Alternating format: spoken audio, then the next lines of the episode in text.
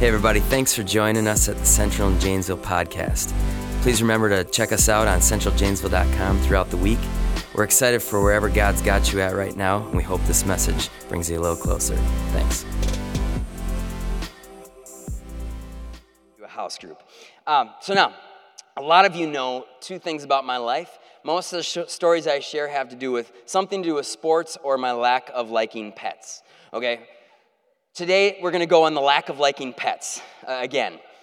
So, I just, I'm too clean of a person. I, that's why I don't like, pets do things that are not clean, and so that's why I don't like them so much. But as in a desire to be a good husband, a good father, I've tried to open up, open up myself in the past few years to some pets. They've started with fish, uh, little tiny goldfish. Um, I don't know what number we're on right now. I don't even know the name of the fish that we're on right now, to be honest with you. That's how horrible of a person I am. The thing has been sitting on our, on our kitchen counter for like, I don't know, three years. I don't know, I can't think of its name for the life of me right now. But it gets fed every day, not by me, obviously, uh, but it gets fed and it's still alive, it's kicking. There was a bunny recently in the past couple years. I do remember the bunny's name because it it was a unique name. It was named Spirit by one of my kids. And so Spirit became our house pet. Um, now, I, I'm not all about bunnies coming into the house, but my wife, she started to push the, push the buttons a little bit, and she let the bunny come in and run around the house. And I get super annoyed because still there's one spot on my carpet where, as I vacuum, I, I swear there is a, a pellet that has been ground into the carpet in this one spot, and it just, it kills me, okay? But then, Bunny went on to the afterlife. And so then it was like, okay, what are we gonna do now? And my wife decided to get two chickens. And those two chickens, thanks to a friend of ours, turned into four chickens in like two weeks. Um, yeah, they went on vacation and we had to watch their two chickens, and then they came back like, oh, we just want little ones now again. So you keep the, okay, thanks. Appreciate it. So we got four chickens, people. Now, these things, these things will not come in the house. Because I don't know if you know much about chickens. I've learned a lot about chickens. All they do is poop. It is literally all they do all day long. And so we had the bunny hutch that we had, and so my I would like to say that I made the bunny hutch into a chicken house thing, but I didn't. My brother-in-law did. He does all that kind of stuff for us. Thank you. And so we got this this chicken house. I think they call it a coop, right? I don't want to talk too much about this in public because the, the town ordinances are so bad. I actually think I'm going to get arrested talking about us having chickens because uh, I don't know if we've got all the stuff we need for it. I don't know because it's a pet. I don't I don't know enough about them. So then this pet starts. These four of them, they're, they're in this chicken coop. They're wandering around. I think they got plenty of room. But according to my family, they don't have enough room to wander around. And so now they let them out of the cage. And I come home one day and they're just, they're out and about in the backyard. I'm like, they have wings. Like they fly, don't they? They're like, no, they don't fly. Well, that one just went over the fence. So, like, um, one of the days I came home, they're, they're all wandering around, and I'm like, well, my family was all gone. They're wandering around the backyard, not my family, the chickens. And I'm like, what's going on? Well, I, I guess this is what we do now. And so they're wandering around the yard, they're pooping all over the place. My wife cleans up pretty well, but I will say my grass back there is looking really good. But this day that I came home from lunch, the, the chickens, all of a sudden I'm like, they're not in the backyard anymore. Where'd they go? And I went, and I, I went around the, the corner, and the gate, the side gate is open. And I'm like, oh no. There's gonna be chickens wandering around in the street, and I'm going to jail. I don't know how this is gonna happen, but it's gonna happen. Well, luckily I get out there and they're just outside of the gate. And so here's the thing, I don't pick these things up. So I'm like, how am I gonna get back in the gate in the gate? So I, I start, I'm like kind of not kicking them, but kicking at them, like, hey guys, go back. And they don't go anywhere, so I get a stick. And I'm like, come on, guys, just go back in the gate. I finally get them back in the gate. Um, this, is a, this is a really big moment for me uh, that I got them back in the gate and felt good about myself. But I'm telling you, they still felt purposeless to me. Chickens feel purposeless to me. That was from April to October. They felt completely purposeless to me. And then in October, something started to happen. They started to lay these things called eggs that were the tastiest eggs that I've ever had in my entire life. And I've had more eggs in the last two months than I've had like the rest of my life. I love chickens. They're so amazing. I didn't know pets could like fill my belly like this. I finally, guys, I am growing as a human. I finally found purpose in a pet. I'm very happy to acknowledge that. Now, we're talking through this series, Jesus Changes Everything. And you're like, you just talked about chickens for a long time. Where are you going?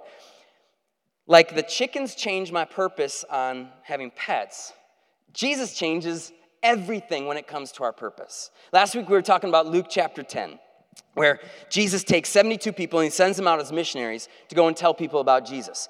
And now we're going to get to the second part of this, Luke chapter 10, um, where these 72 come back and they're talking to Jesus and they're pumped. They are excited because Jesus has changed their purpose, changes everything, and he has now changed their purpose in life. See, it brings joy to us and it brings joy to God when He changes everything to the point that our very purpose has become changed. How can Jesus change my purpose in such a dynamic way that it can actually bring, joy to everything that I do in life? When things get hard, how can the purpose that Jesus has for me, how can it change what I'm feeling in that moment of difficulty? How can Jesus really change our perspective to one that where we find joy no matter what? And, and I think I think this second part of Luke chapter 10, I'm I'm gonna be honest, there's some there's some stuff in this passage that it sounds weird at first. Uh, but I think it really helps us see that it's all about us understanding this eternal purpose that we've been given from God that connecting with people and connecting with Jesus, that is ultimately what matters. And so we're going to take a look at this. Um, this is where the 72 have gone out and now they've come back to Jesus and they're really excited. And here's what it says Luke 10, starting in verse 17.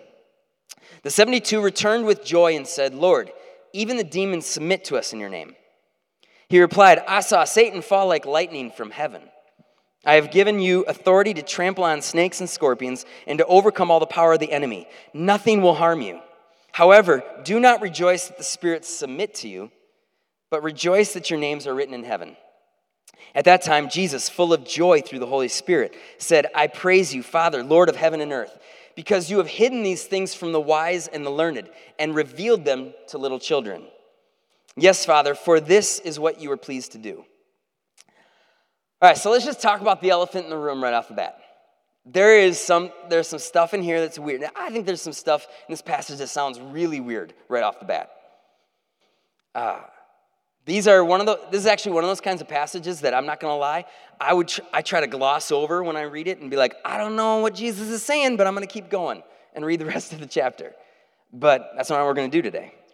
Okay, what is the weird stuff? The stuff that maybe adds more questions than answers when you first look at it. Uh, starting at, at the beginning again, it says, The 72 returned with joy and said, Lord, even the demons submit to us in your name. And he replied, I saw Satan fall like lightning from heaven. I have given you authority to trample on snakes and scorpions and to overcome all the power of the enemy. Nothing will harm you. Am I the only one that thinks that that sounds like a really, really weird statement? There is a song that we sing that maybe you it's come to your mind. There's a song that starts off, I saw Satan fall like lightning. And I'm telling you, when, when Cassie had me listen to it the first time, I was like, ugh, what is, are we really gonna sing a song with that lyric in it? I know it's scripture, but I have, I kind of have something against um, songs where I feel like we've got to explain stuff in the verses and in the choruses a ton. Like, what is actually being said in that comment? While I think it's a weird statement, I actually, as we look into it and we look into the context of what Jesus is saying to these 72 disciples, these 72 missionaries, I think it makes perfect sense in what Jesus is trying to do. He is trying to give them hope in a way that they've never had hope before. So, what Jesus does is he acknowledges that yes, these 72 people have come and they've seen demons defeated in the people that they've been ministering to and the people that they've been going out and talking to. And it's an exciting thing. But the fact that these demons have been defeated is not the thing that they should be getting so pumped up about. Jesus says that he saw Satan fall like lightning. Now, when you first read that, um, most of my life, I'm, I'm like, okay, that, that seems like Jesus is saying, you know, in some prehistoric time when, when this angel fell from heaven and became Satan. Is that what Jesus is talking about?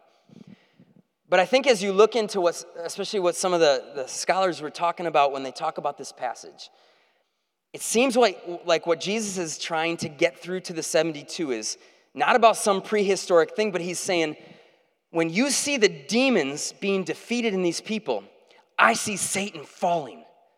I see something happening that there is power that you guys now have. There is a new era in the, in the kingdom of God that has never been seen before.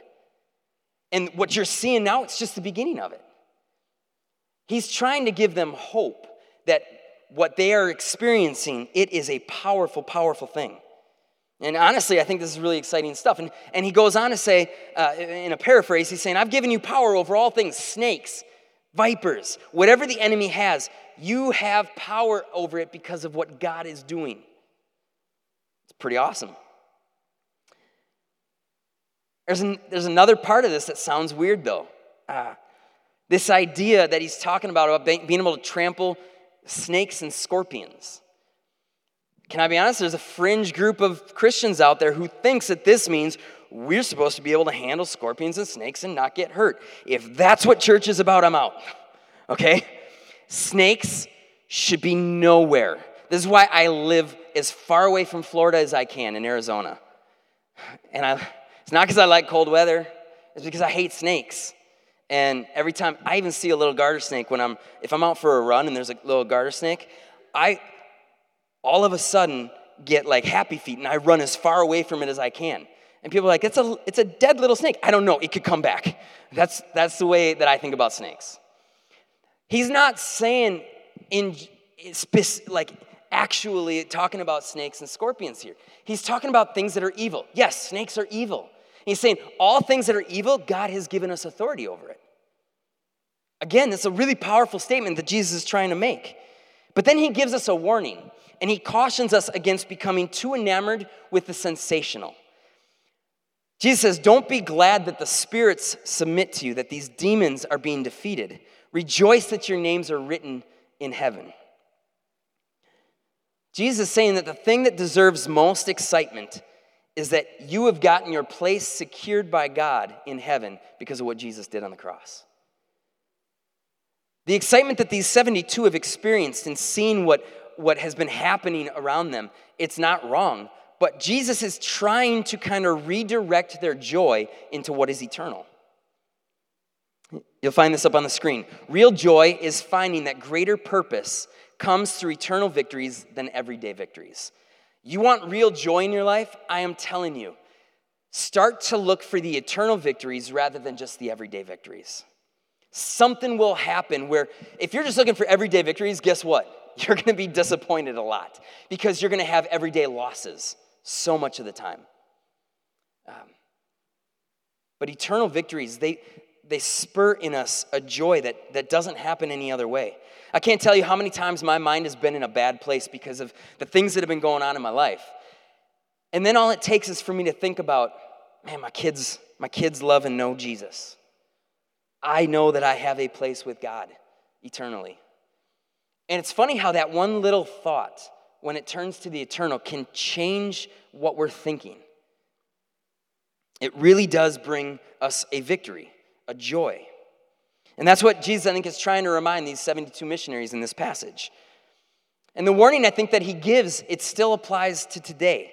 Uh, I think sometimes Christians and churches, sometimes we get too enamored with things that don't matter as much. We look at the things that are everyday things and we get super excited about them or we get super down about them and we forget to see the eternal. Um, honestly, church music is one of those things. Do you know how many churches have been torn apart because of church music? It's ridiculous. Can I actually say this? I think one of the worst examples that we can give to people who don't know Jesus yet is to be people who are too focused on the everyday things rather than the eternal things. They might not even believe in the eternal, but they know deep down that people who follow Jesus, it should all be about the eternal. And if we are too focused on the everyday, if you're so focused on, man, the, the church music is just not what I want to be, and you get upset about that, guess what? People outside the church are to look at that and go, that seems wrong. And so we need to be careful about that stuff. Don't get too enamored by the sensational things. Don't get too enamored by the everyday things that don't hold weight to the eternal. That's why Jesus, I think, sharing Jesus can be such a joy maker in our lives. Sharing Jesus, you get into this place where you get to be a part of helping to share somebody's eternal, shape somebody's eternal destiny. That is an incredible gift that we are given. Sharing about the weather is just talking. Now, it's not bad for us to go and talk to people about the weather, but have you ever walked away from a conversation about the weather and been like, man, that was refreshing? Nope. No, we live in Wisconsin. Every time you talk about the weather, it's like, man, this stinks. It's gonna be snowy in July. It doesn't matter, talking about the weather doesn't get us anywhere. Talking about things that have eternal purpose behind it. There is a joy that we can find in that. And if we're not careful, we can get up, caught up trying to win at things that really don't matter like eternity matters. I think Jesus was, was actually trying to warn these 72 missionaries keep your eyes on the real prize. Yeah, it's really cool to see demons being defeated in people's lives. Are they turning to Jesus? The weird thing is that even good things, when they become the focus of our attention, they can take us away from the thing that is most important.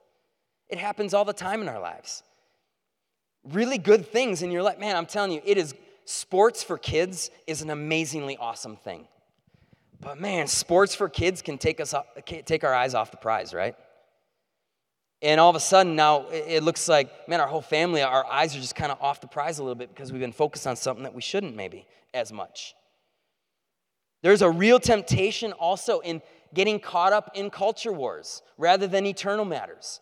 I think we all think, whatever side you are on different culture wars, we all think that the, those culture wars are imp- important in a sense because it's things that we value. And so I want to change people's minds in terms of what those culture wars are. But here's the problem when it comes to culture wars, there's always going to be a winner and there's going to be a loser. For me to win at a culture war means that I'm probably going to have to say things and do things that's going to make people on the other side hate me. I think what Jesus is trying to say is all these things where there's winning and losing, that's not what we're most supposed to be about.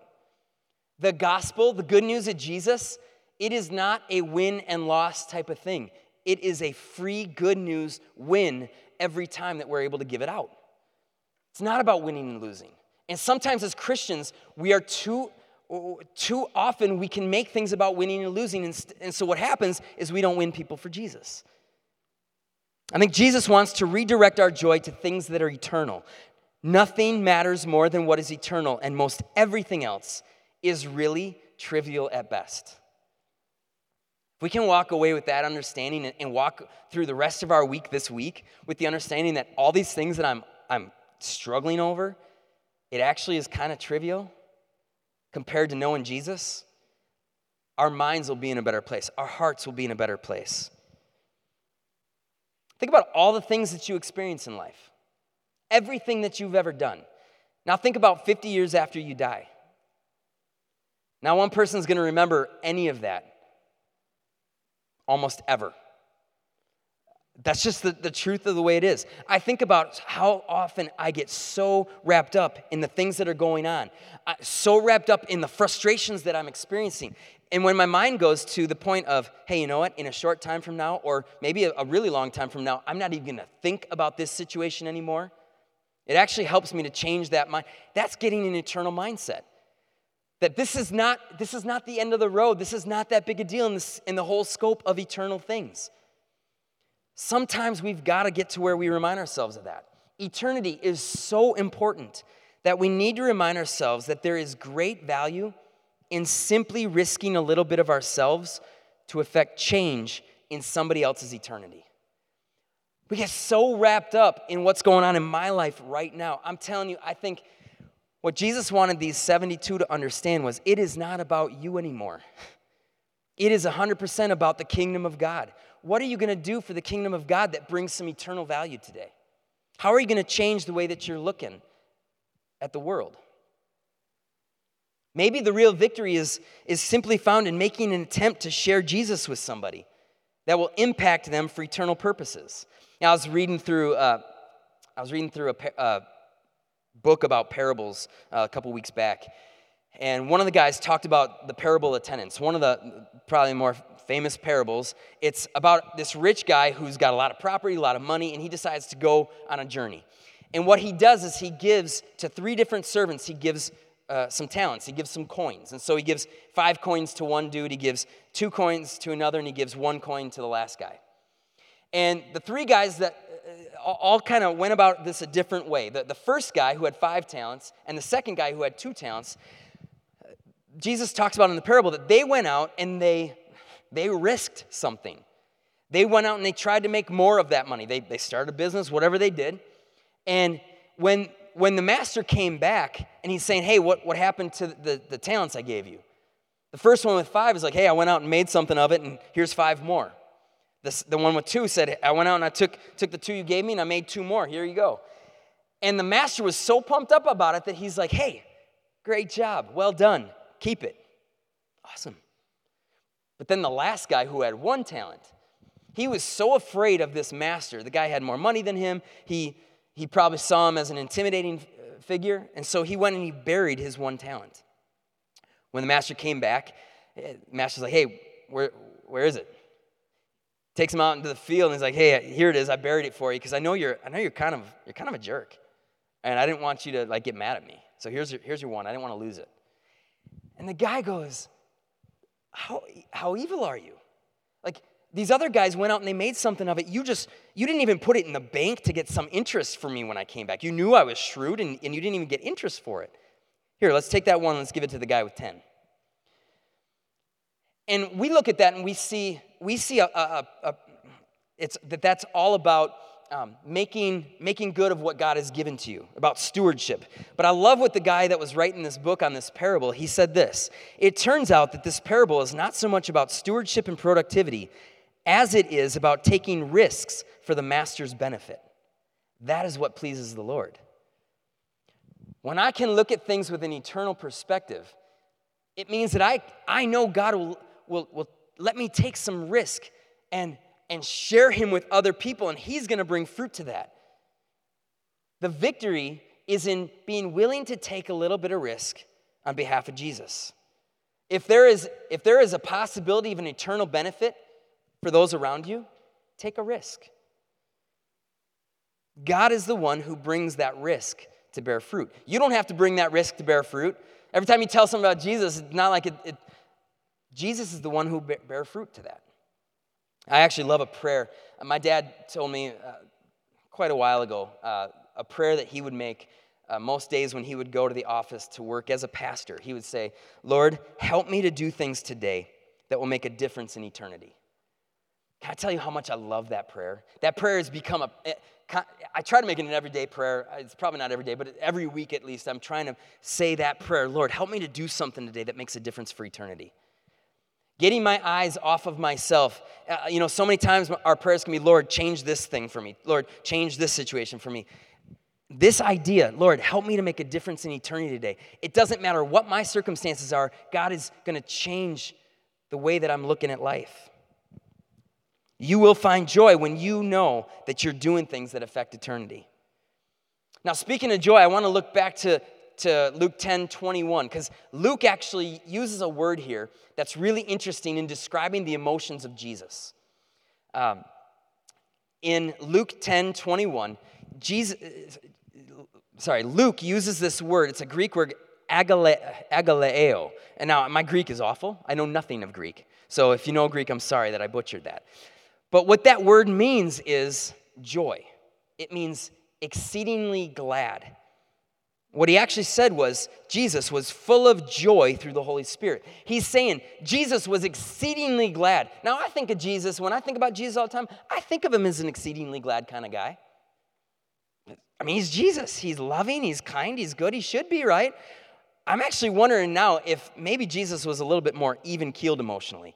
Because I want you to understand, this is the only time in the entire New Testament when talking about the emotions of Jesus that it uses this word for joy, that he was exceedingly glad. What does that tell me? It tells me that the thing that makes Jesus exceedingly glad more than anything else is when people are coming into the kingdom of God. There is nothing that makes Jesus more glad than people getting to know who Jesus is. When you and I catch on to this idea, I think we get to experience that kind of being exceedingly glad kind of experience. When everyday opportunities turn into opportunities to share Jesus with somebody in, in our life around us, life just takes on a different purpose altogether. Life gets pretty fun when stuff starts becoming about the eternal matters. You know, a bunch of years ago now, it's probably like four or five years ago, there was a young girl who was she was a part of our youth ministry. She was in her first year of college at this point. Um, her name's Elena. She sings up here quite a bit. And I remember an experience I had with her. She brought a friend to youth group. Um, and this friend stayed, like the second week that she came, she stayed and talked to me for a while after youth group. And in the midst of that conversation, uh, she 100% she accepted Jesus as her Savior. And I was talking to Elena a couple days later, and she was like, Hey, what, what happened in that conversation? I said, Hey, your friend gave her life to Jesus. And the tears that welled up in her eyes, I was like, This kid gets it. That's awesome. Like there's a there's something so fun and awesome about realizing when eternal things are happening. They make everything else seem like it is nothing. Most of us we probably have some anxiety when it comes to sharing our faith. But I tell you, real joy can be found in sharing Jesus and making a difference in somebody else's eternity. Don't forget that Jesus also talked in this passage about the authority that he, he gives us. You know, uh, it says in Matthew 28, this is the great commission that Jesus gives to us. He says, All authority in heaven and on earth has been given to me. Therefore, you go and make disciples. And at the end of it, he says, Surely I'm going to be with you until the very end of the age. He gives us authority to do this. And so many times we, we, get, we get worried about going to things that are eternal. But I like what this guy uh, writing about this, this passage in Luke.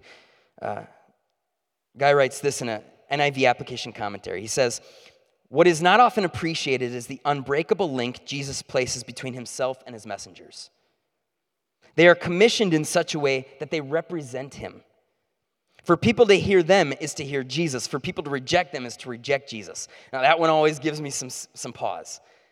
The fact that when people hear me and they know I'm, I'm a follower of Jesus, that I am a representation of Jesus, that's heavy, but it's also pretty awesome. People cannot separate Jesus from those who hear his message. And this link extends beyond the 12 to all who faithfully preach his message. This type of linkage is not unlike the authority we give to an ambassador today. The ambassador represents his country, and what he says, the government says. What it comes down to, you guys, is Jesus really does change everything to the point that he changes our very purpose in life. The day before, when we, before we knew Jesus, everything was about this life. There was nothing beyond it. There was nothing that we looked at beyond this. The day that Jesus came into our lives, everything changed. It doesn't become about me any longer, but it becomes about this eternal perspective. How can I bring somebody else to the place where they're a little closer to knowing this Jesus that I know? I'm telling you, if you're struggling as a, as a believer, if you're struggling to find joy in your life, if you're struggling to find purpose in your life, I think there might not be anything else that would give you joy and purpose more than taking on an eternal mindset in your relationships with people. Ask God, man, God, can you do, help me to do one thing today that makes a difference in eternity? And I tell you what, if you find that you're having a conversation that, that has that eternal difference maker quality to it, you're gonna walk away from that day feeling way more joyful than you were any other day. As followers of Jesus, this is what gives us joy. Now, I'll say this if you're here today and all this eternity stuff and this Jesus stuff, it doesn't, you're just not sure you're quite there yet. I want to encourage you on just one really simple thing this morning. Make time to think about your eternity.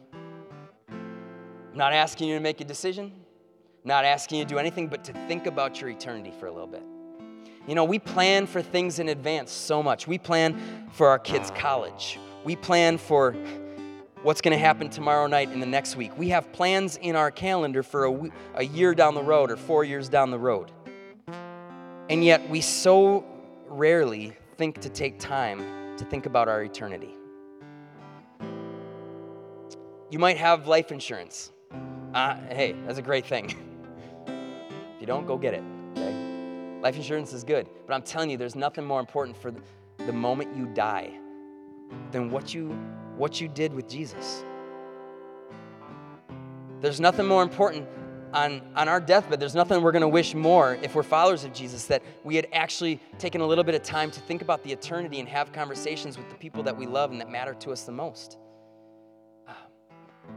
Don't get in the rut as a believer of just living every day as though it's just, just today. We live in something that's so much bigger than that.